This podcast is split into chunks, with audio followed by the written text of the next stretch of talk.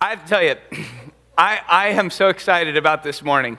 And I've been excited about this sermon for, I, no joke, we're going on at least a year.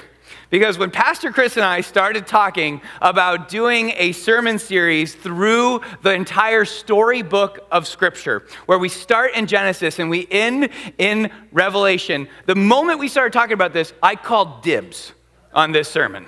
Okay? I love the book of Judges. This book is so good. If you've never read Judges, you are missing out. And if you're a person that tells me in the slightest way that you find the Bible boring, you have not read Judges.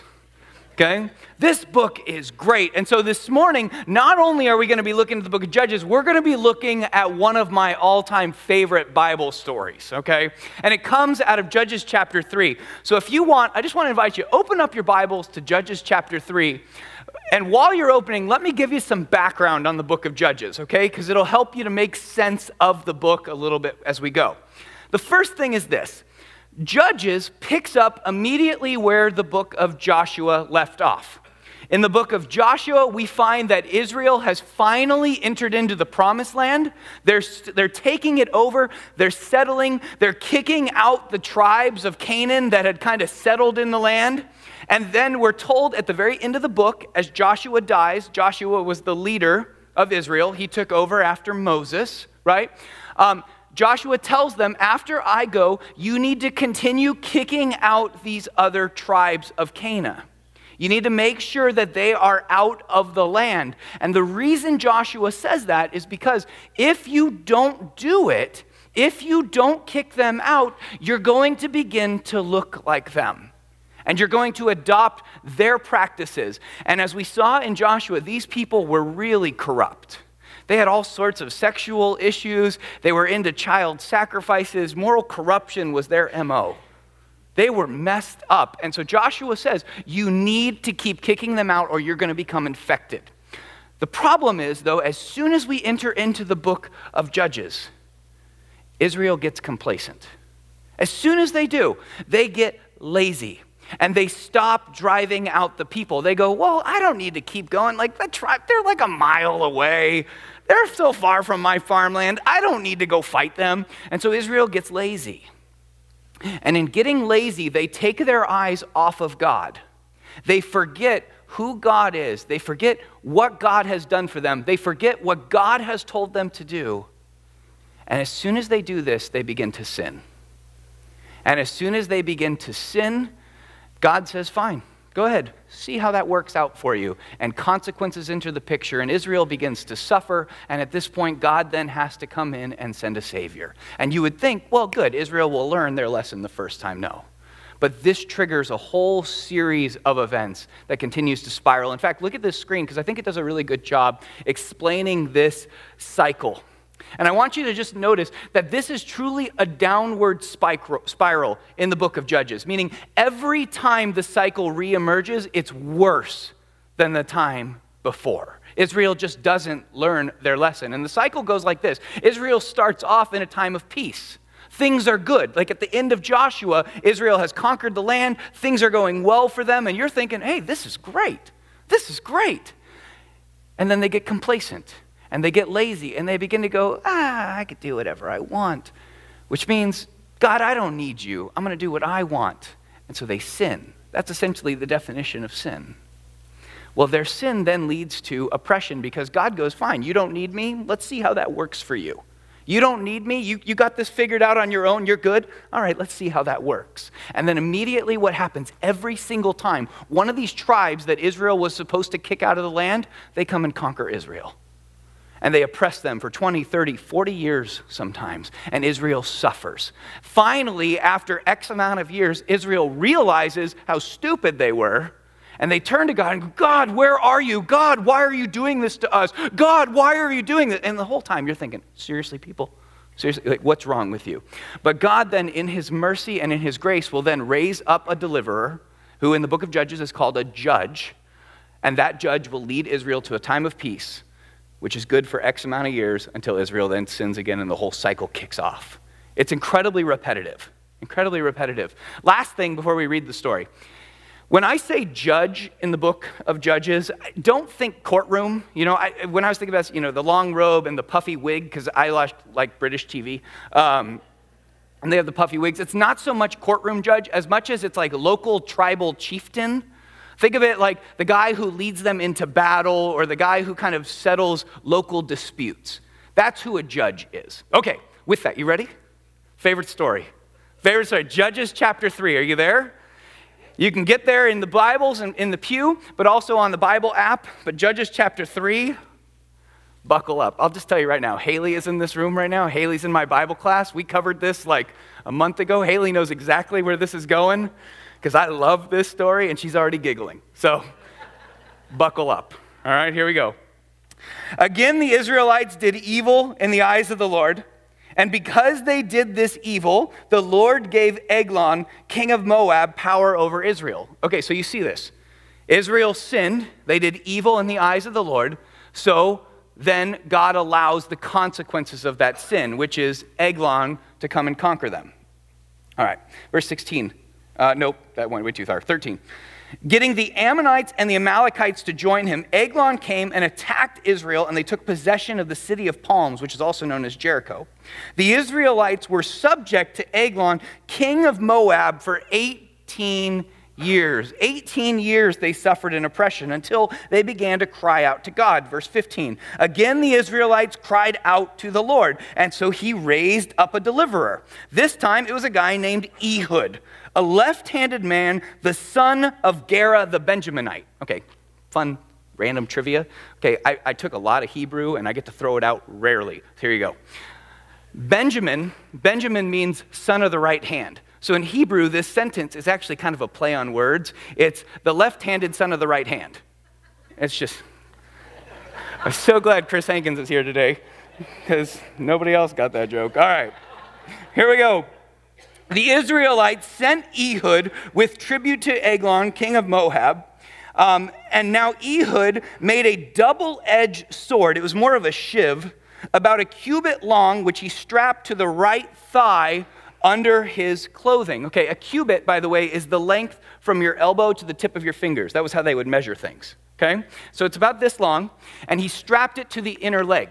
This is important. This is incredibly significant detail because what would happen is in our day, when you go to the airport, you go through a scanner, right? You gotta make sure you don't have that. Well, in that day, it was a pat down. Okay? In that day, if you were going to go to see somebody important, you went through a pat down. Well, typically, everyone in that culture, like in our culture, was right handed. And so if you were going to sneak a blade in, you would have done it on your left leg because you would just pull it out and go this way. This would be incredibly awkward and very dangerous. Okay? Don't have to explain that. Incredibly awkward and dangerous. So, what happens is Ehud is able to sneak in a blade on his right leg because he's left handed. And so they only would have pat down his left leg. And so he's able to get into the king with a weapon. Okay. There you go. Um, verse 17, he presented the tribute to Eglon, king of Moab, who just, you know, by the way, was a very fat man. After Ehud had presented the tribute, the king sent them on their way, those who had carried it. But on reaching the stone images near Gilgal, he himself, meaning Ehud, went back to Eglon and said, Your Majesty, I have a secret message for you. Okay, the, the image is this Ehud originally went with a group of guys to deliver tribute. They then leave the presence of Eglon, but Ehud goes, Oh, I got one quick thing. Let me run back real quick and tell you something. And the king's like, I got a special message for you. And the king just kind of was all pompous. And he goes, The king said to his attendants, Leave us. special message for me. Leave us. And they all left. And then Ehud approached him while he was sitting alone in the upper room of his palace and said, I have a message from God for you. Right, this is intense. This drama is so good. A message from God. And the king, again, all pompous, he stands up. Oh, what does God have to say to me? And then Ehud reached with his left hand and drew the sword from his right thigh and he plunged it into the king's belly. The handle of the blade sank in after the blade, and the king's bowels then discharged. Yeah, it's getting good. It is getting good. If you're not sure what that means, it means he pooped himself, okay? There you go. Ehud did not pull the blade out, and the fat then closed in on over it. Then Ehud went out through the porch. He shut the doors of the upper room behind him and locked them. So Ehud stabs this fat king. He goes over, he locks the door, and then he sneaks out the side door. Okay? The attendants are then going to show up and find the door locked. After he had gone, the attendants came, found the doors were locked to the upper room, and they said, Oh, the king must be relieving himself in the upper room of the palace. Why do they say this? Oh, because it smelled like poo. And they're just thinking, Oh, he must just be going to the bathroom. And then I love this. I love this. This is those moments in scripture that you're like, Oh, thank you, author. Thank you. They waited to the point of embarrassment. How long was that? 20 minutes, 30 minutes? I, mean, I don't know where you, okay. Okay, here we go. They waited to the point of embarrassment, but when the king did not open the doors of the room, they took a key and unlocked them, and they saw their lord had fallen dead to the floor. But during this time, while they waited, Ehud got away. He passed the stone images and escaped to Seirah. When he arrived there, Ehud blew a trumpet in the hill country of Ephraim, and the Israelites went down with him from the hills, with him leading. He ordered, Follow me, for the Lord has given Moab, your enemy, into your hands. So they followed him down, took possession of the fords of the Jordan that led to Moab. They allowed no one to cross over, and at that time they struck down about 10,000 Moabites, all vigorous and strong. Not a single person escaped. And on that day, Moab was then made subject to Israel, and the land had peace for 80 years. This is the word of the Lord. This is a good story. This is a good story, but you see the cycle, right? You saw the cycle. Right? Israel did evil in the eyes of the Lord. That led to oppression, which led to 18 years of suffering. God then raises up a judge, he raises up Ehud, who then rescues Israel and takes them into a time of peace. You would think that'd be enough, but no, the cycle just continues to spiral and spiral and spiral. And then we're introduced into the characters of Deborah, of Gideon, of Jephthah, of Samson. And the thing you need to know if you look at this screen is every single subsequent judge after Deborah is worse than the one before. Because what happens in the book is it is truly a downward spiral where Israel forgets who they are and essentially becomes more and more like the people of Canaan. They become infected. And so, first, we see this in the person of Gideon. Gideon is, for all intents and purposes, a giant pansy.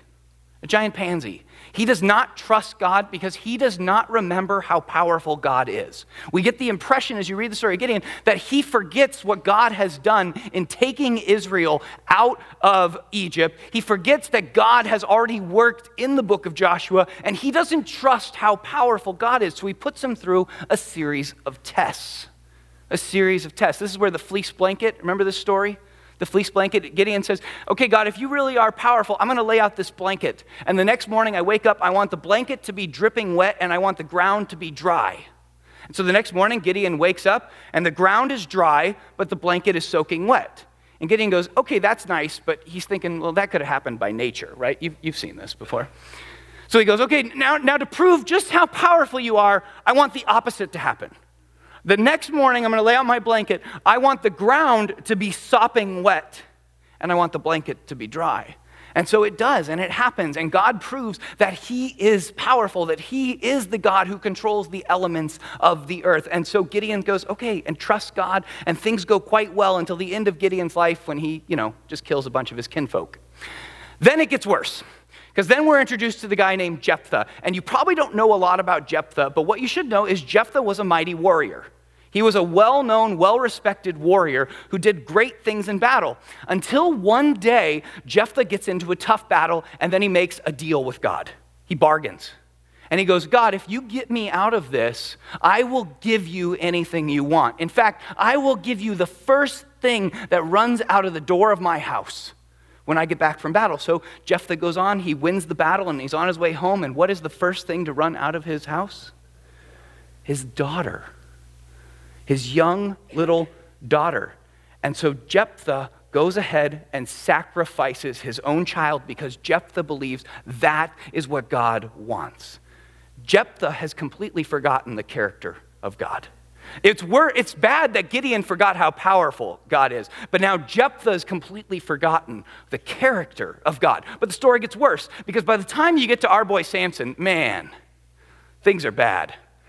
Man, Samson is a nut job, okay? Samson shows complete disrespect for both his own people and his God. He, he wants nothing to do with them. And the way we know this is because, first, the very first thing Samson does is we're told his parents dedicate him as a Nazarite. It's a fancy word, it just means he's set aside for God. And because he's set aside for God, there's three things Samson cannot do. He can't cut his hair, you know that. That's kind of famous from this story. Can't cut his hair. He also can't touch dead bodies. And third, he can have nothing to do with vineyards. Nothing to do with wines, grapes, stuffed grape leaves, anything like that. Balsamic vinegar, nothing. He has to avoid it, okay? But how do we know that Samson shows complete disdain and disrespect for God? Because the moment we are introduced to adult Samson, he's on his way to marry one of the Canaanite women because he says, I don't care about Israelites. Who cares? I'm just one of them, anyways. And then, more than that, while he's on his way, you know what route he chooses? Oh, you know, the local vineyard, where he's just walking through. He just wants to touch the grapes. What's wrong with that? Pop in his mouth every now and then. But more than that, he then comes across a dead lion in the grapeyard, or in the, the grapeyard, the vineyard, where apparently bees had turned it into like a, a, little hive and there's honey, and so he gets hungry, so he touches the dead lion carcass. Now, it, it, gets way worse as the story continues to progress, but let's just suffice to say that Samson is then seduced into his final haircut, okay? And that's essentially strike one, strike two, strike three. And so God goes, enough with you. And God pulls his spirit from him, and Samson is then rendered impotent. God takes his power away, and Samson's got nothing. And he's left as this impotent rag doll for his enemies to play with. Until in the very end, and I don't know, you could call this a desperation of faith, but really it's more of like faith meets blood rage. And Samson just kind of goes crazy and then rips down the house on all of his enemies and ends his life in violent mass murder. It's bad, but it gets worse. Because as the cycle continues to spiral, as we get to the end of the book, Israel looks no different than Canaan. And the way we know this is because their last two stories are really bad. They're really bad. Because the last the second to last story is about a guy who inherited like X amount of silver, and then he takes that silver and he makes it into an idol. And you know who he makes that idol for? Yahweh. This is God. This is the Yahweh. And then he even hires himself a Levite to go and serve as his own personal priest. Well, that is until one of the other Israelite tribes hears about this statue to Yahweh and they want it. So they go and steal the statue and then use it to justify their own acts of mass murder. It's bad.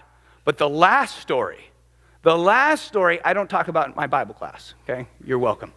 The last story is so bad you really just have to go and read it for yourself. And this is my way of getting you into the scriptures after you read. But it's so bad that you look and you realize that Israel has forgotten so much who they are that they have become exactly like the people of Sodom and Gomorrah. They are no different. This book is an incredibly depressing decline from the book of Joshua. Israel has forgotten their God, Israel has forgotten who they are. It's bad. And they've forgot, not only forgotten, but they've absorbed these evil practices. You've seen it the, the child sacrifice, the moral corruption, the sexual promiscuity. All of this is what happens at the end of the book. And some of you are thinking, why on earth do you like this book? what is wrong with you, John? It's a fair question. And here's why I like this book. I like this book for two reasons. Because more, I mean, yeah, there's great stories in it. But more than that, this book, more than any other book in all of Scripture, clearly reveals to us humanity's nature and God's nature. This book, more than anything else, reveals to us our own character flaws and God's. Not his flaws, but God's character. Let me explain. In this book, when you see this cycle continue to go on, when Israel enters into a time of peace, they always, always, always, always forget God. You and I, we're no different. We may not think we're as barbaric as the people of Israel. We may not be as stupid as they are. You forget God in the good times too, don't you? When things are going bad, what do you do? God, where are you? God, I need you. God, why are you doing this to me? But in the good times, eh. What God?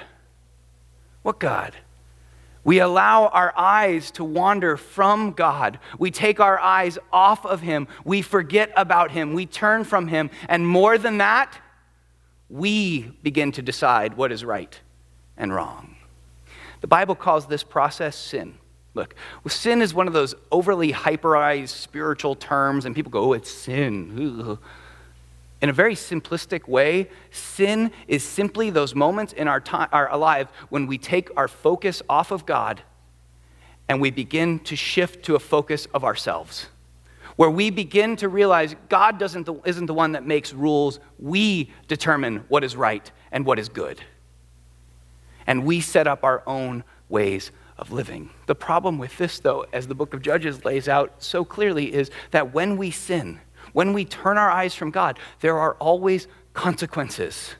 And those consequences are always damaging both to us and to others around us. When you sin, and you know this, when you sin, when you turn from God, when you decide, I don't want to do what God wants, I want to do what I want, you fall into this habit of this cycle, and there's always consequences in your marriage, consequences in your workplace, consequences in your own soul, if you will. You feel torn in your head and you just feel discouraged, consequences in your neighborhood. We see ripples effect of sin all over the place because sin, be it your anger issues, your pride, your lust, your jealousy, your, your insecurities, your whatever, sin is insidious and destructive. And if the book of Judges makes anything clear, it's that you and I are addicted to it. We're addicted to it. We are stuck in it. There is literally nothing you can do to get out of your sin. You're stuck in this cycle. Sure, you may have your good days. Try and last a few hours. I'll give it to you. Make it a week without saying, go ahead, prove it.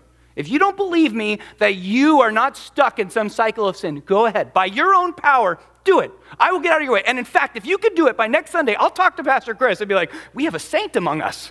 A holy one. Pastor Chris, you need to sit down and let this person go and speak about how we are to live. But I know for a fact it's not going to happen. You know it. You can't even make it a day. A few hours. Some of you are thinking, man, I just sinned right now. We do it. We're stuck in sin. And sin is destructive, and sin damages us and our neighbors, our families, our friends constantly. But the second thing the book of Judges teaches us is that even though we are stuck in this cycle of sin, we serve and worship a God who cannot tolerate seeing his people suffer. We worship a God who is quick to act and full of grace and mercy and who will constantly step in to save and rescue his people. And this isn't just seen in the book of Judges, because this, this cycle, this is the cycle of the Old Testament. That's why the book of Judges is so important, because you could use this cycle, this thing, any book you're reading. You're going to see this happen every single time. And this climaxes, this cycle of deliverance climaxes in the person of Jesus Christ. When Jesus comes, the cycle is once and for all permanently broken. When Jesus shows up, everything changes. And here's how. Because in his, in his book to the Romans, in his letter to the Romans, Paul lays this out beautifully. It's a very long book, but Paul in this book makes it very clear that Jesus came and he broke this cycle. What Paul makes very clear is that you and I were addicted to sin, that you and I have no option but to sin. We are in this cycle and there's nothing we can do about it. It is our habit, it is our nature, it is all we know. And apart from Christ, there's literally nothing you can do about it. Paul says in Ephesians, You are dead to sin. You are slaves to sin. You have no option, no power over sin. You're lifeless to it. But in Jesus, Paul makes this very clear. When Jesus came and died on the cross, he took our sin upon himself. He stepped in and changed the cycle.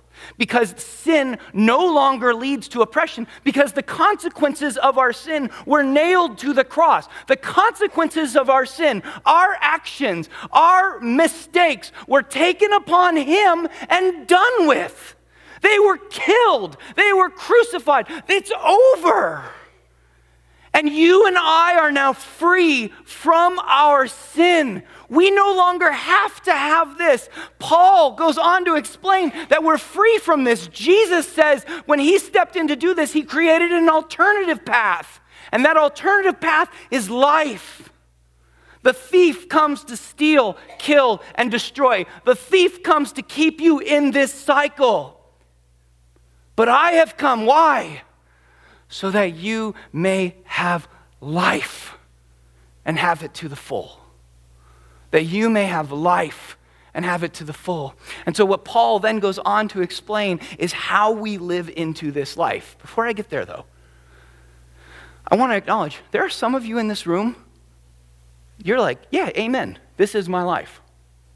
You get this. You have seen how Christ has stepped into your life and broken this cycle. Some of you were stuck in addictions. Some of you were stuck with all sorts of other baggage that you could not break on your own. And when you put your life in Christ's hands, when you began to trust Jesus, you saw a radical shift. And because you saw this radical shift, you are truly keeping your eyes on Lord. You are remembering what he has done for you. And every day you are experiencing the blessings of that in your marriage, in your neighborhood, in your workplace, wherever. You're living it. And I know this because I've had conversations with you in this church where you go, man, you know what? If this is as good as it gets, I'm happy. Like, this life is good. This life is good. I, God's been good to my family, God's been good to me, and they're living it. That is the life God intended for all of us. And if you're that person, I just want to encourage you continue to share that testimony. I want to encourage you because I think what you're going to show us more than anything else is what a daily life, what it looks like to daily focus on Jesus. Because we're going to get to this in a second, but that's the key. How do you do this? You don't forget who God is. You consistently say, Who is God? How do I follow him? And there's people in this room that do that. You need to share that story. At the same time, I also recognize there are people in this room who have never experienced this life. There are people in this room who have, who have maybe even come to church every now and then, maybe haven't come to church in a long time, and realize as I'm talking about this cycle, you're like, yeah, I, I, I live that. You have moments of peace. Like, I don't, I don't want to take away from this. You recognize in your own life, you experience moments of this peaceful life that you were created to live because of God's grace in your life. I would, I would assume that those moments when you feel like, man, life is going really good, is probably when you're serving somebody else and you feel like, oh, this is, this is good. Or in those moments when um, you feel like you're, you, you know, you're doing your thing at work and you're like, this is what I was created for. Like, I, this is good. Like, I, I didn't expect to do this, but I really enjoyed that. You get glimpses of this life that Christ offers you. But as soon as you go home, you slip back into this habit. You slip back into this addiction. And it only lasts this little short time. Because you're so stuck, be it because of your pride, your anger issues, your addictions, your insecurities, whatever that you can't break this cycle. And there is something that triggers it for you every time, and you forget who God is because maybe you didn't even know there was a God who loved you. And what you need to understand is God sees you in this cycle. He sees your pain, He sees your suffering, He sees your frustrations and your hurts. And He is acting to save you. He is acting to offer you a way out. All you have to do is express faith. Look, faith is another one of those words we use a lot in church that has kind of lost its meaning. Faith simply means to trust Him. Trust Him. You know what trust is. You trust people all the time. You know what that means. You know what it's not to trust. You know what it's also like to not trust someone. All Jesus asks of you is that you would trust him. And what we means by this is that you would recognize that you cannot fix this problem on your own, that you are stuck because as long as you continue to think you're your own savior, you're never going to get out of this cycle. But as soon as you own, you know what, yeah, I'm stuck in this. I need a Savior. You reach out to the Lord, and He's there for you. And then you trust Him, which means you just simply say, Okay, God, what do you got for me today? What do you want me to do? All right, I'm going to do that. And so when you go to work the next day, and that, you know, let's just call her Sharon. Is there a Sharon in the room? Good. Oh, you're Sherry. You're fine. Sharon walks into your office, or Sharon walks up to your door, or Sharon walks up to you in the, ga- in the gas station or the grocery store, and you're thinking, oh, Sharon. Oh, Sharon. I can't stand Sharon. You do this, right? You have this person at work, whether it's Sharon or somebody else, that walks in, and every time Sharon grates on you.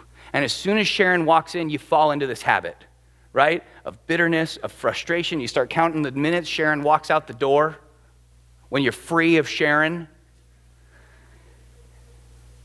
What Jesus says is when Sharon walks in, you are to love your enemies and pray for her. And this is a very significant thing. So if you're saying, well, how do I trust Jesus? You just do what Jesus said. So when Jesus said you are to love Sharon, all you have to do is when Sharon walks in, all you have to do is, nope, we're not going there. Not yet. Thanks for jumping the gun. um, all you have to do when Sharon walks in is you have to simply go, Oh God, I don't have the strength to deal with Sharon, but Lord, I pray that you would allow me to love Sharon as you loved me. It's a mental shift. That's all it is. Do you see what he did? When, when Sharon walks in and you start focusing on yourself, when you start focusing on how Sharon's going to impact you, you enter into this cycle. But as soon as you shift and Sharon walks in and you're thinking, oh God, it's Sharon. But you go, Lord, help me to focus on what you have done for me. Help me to love Sharon as you have loved me. That's a completely different path. Now, you can go back into this cycle, sure. How's that working for you? Or you can try Jesus' way. It's quite significant.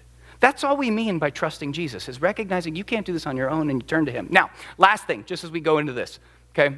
Last thing, because I recognize that in this room there are people who have experienced this life that Jesus Christ offers us. There are people who have experienced this freedom, and yet at the same time in your own life, and this is the bulk of us, by the way, this is me too, we still find ourselves slipping into this. Why is that? We've experienced freedom. We've experienced the life that Jesus offers us. We've experienced out what it means to be out of this cycle. Why do we continue to slip into this? Because this is our habit. And because when we take our eyes off of Christ, when we forget God, we do the same thing Israel did. When we forget what God has done for us, when we forget who God is, when we forget who we are in Christ, we immediately slip into our habits. Jesus says the way you overcome this is this. This is where we're going to get to that verse. Whoever wants to be my disciple, whoever wants to break free of the cycle, must deny themselves, take up their cross daily, and follow me. Deny yourself, take up your cross. What that means is this is you recognize using the Sharon example of I want to go this way. Lord, I don't want to go that way. I'm going to I'm not I'm going to fight that urge. I'm going to fight it. I'm going to deny that urge, and I'm going to do what you told me to do. That's that. Paul puts it this way. Paul puts it this way. Therefore, I urge you, brothers and sisters, in view of God's mercy, in view of how God has come and broke this cycle, in view of what Jesus Christ has done for you, offer your bodies as living sacrifices, holy and pleasing to God. For this is your true and proper worship. Do not conform to the pattern of this world do not fall into the cycle, but be transformed. How? How do I get out of this? How? By the renewing of your mind. You see this? It's a mind shift. It's a mind shift. Let me give you some practical examples of this, okay, in my life. I, I have grown to a habit now where I, I've gotten very good at taking Sabbath rest okay? Um, when I was going through school and I was working full time, you know, 70, 80 hours a week, whatever it is, I felt like I had to work every day. I felt like I, I had to be doing something every day or I was going to get behind. I was burning the candle at both ends and I was burning out. And then Pastor Chris, through his wisdom, spoke into my life and he's like, you need to take a, you need to take a Sabbath. And I'm like, no, no, I, I can't take a Sabbath. I have too much to do. And he's like, I don't care. You're taking a Sabbath.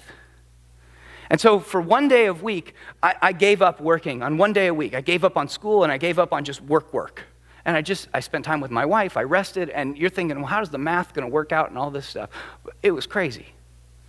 It worked out beautifully because I, I started to find space and margin again. I was listening to the word of the Lord and I was experiencing this life. The problem became now, now, after a few years of doing this, I have now begun to see Sabbath as my day.